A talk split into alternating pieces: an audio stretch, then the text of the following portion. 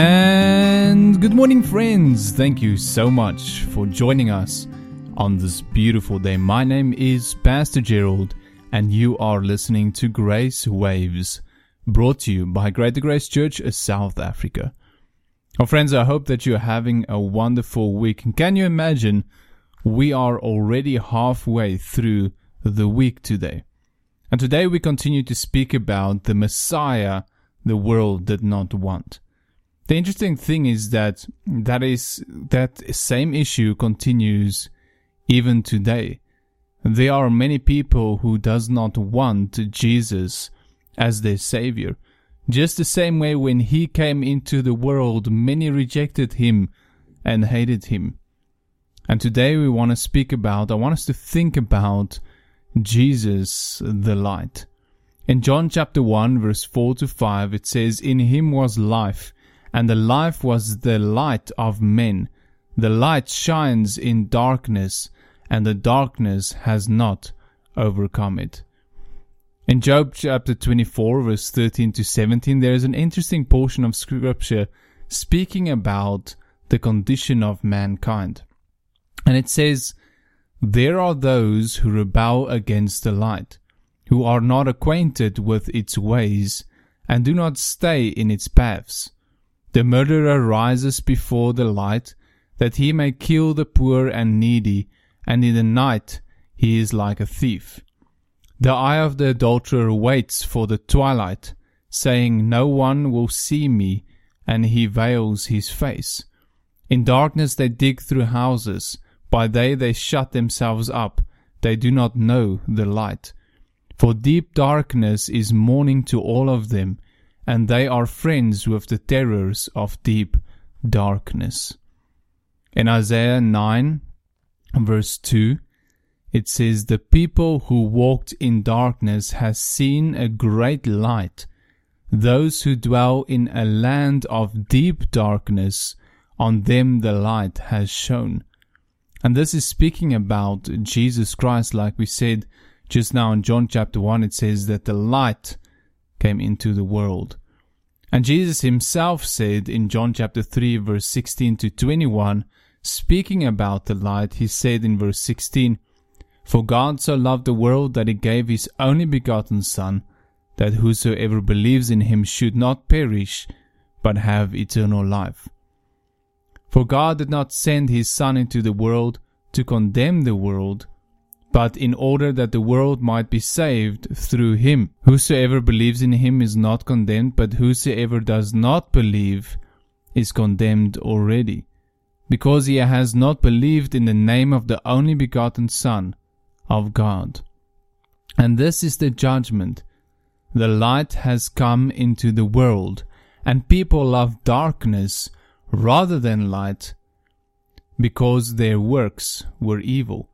For everyone who does wicked things hates the light, and does not come to the light, lest his work should be exposed. But whosoever does what is true comes to the light, so that it may be clearly seen that his works have been carried out in God." You see, friends, Jesus came as the great light, and he came to give light to the world. Truth is that light that brings all things to the open and shows them for what they really are. But Jesus said that mankind loves darkness rather than light, because the truth is that we take pleasure in our sins and woe and in our dark deeds. Therefore, we do not want to be exposed. We do not want to be seen for what we are doing. For once they are exposed, we will be 100% accountable for them. We think that if we do them in darkness because no one sees us, then we are excusable for committing those things, that we can stand and continue in them. But interesting enough, David said in Psalm 139 that even darkness is light unto God, for he sees all things and he is all present everywhere. You see, when the truth comes, all the lies are exposed, and when we have no more excuses to live in darkness. Even Satan knows this. And thus he blinds people to the light of the gospel of Jesus Christ in 2 Corinthians chapter 4. And that is why we are now called to be the light of the world. We are called to preach the gospel to all those who are in darkness, so that their eyes can be opened. And this is why we are hated and despised often, because we bring the light to the people who loves darkness. The world is continuously shouting, "Turn off that light!" And this is why they killed Jesus, because they wanted to put out the light that exposed their sin. They did not want a Messiah of light. But we are not so, friends, for we are children of the light. We walk uprightly, we walk in righteousness, so that we might shine as lights in darkness to all those around us.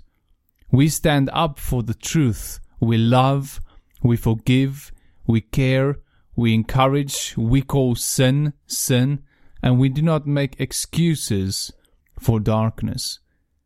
Because, friends, the moment we believe in Jesus Christ, we are moved from the kingdom of darkness into the kingdom of light. And as Paul said in Romans chapter 1, verse 16 to 17, "For I am not ashamed of the gospel, for it is the power of God for salvation to everyone who believes, to the Jews first, and also to the Greek. For in it the righteousness of God is revealed from faith to faith, as it is written, 'The righteous shall live by faith.'" You see, friends, we uplift the truth. We are as a city on a hill. We are as a lamp on a table. We shine in darkness and we speak the truth in love. We love, we forgive, and we shine to every person, no matter how dark it might be. In fact, the darker it is, the greater the light shines. So, friends, today may we continue to shine brighter and brighter as we grow in our fellowship and our relationship with Jesus Christ, so that those around us will see the glorious light of Jesus and may come unto Him, that their eyes may be opened.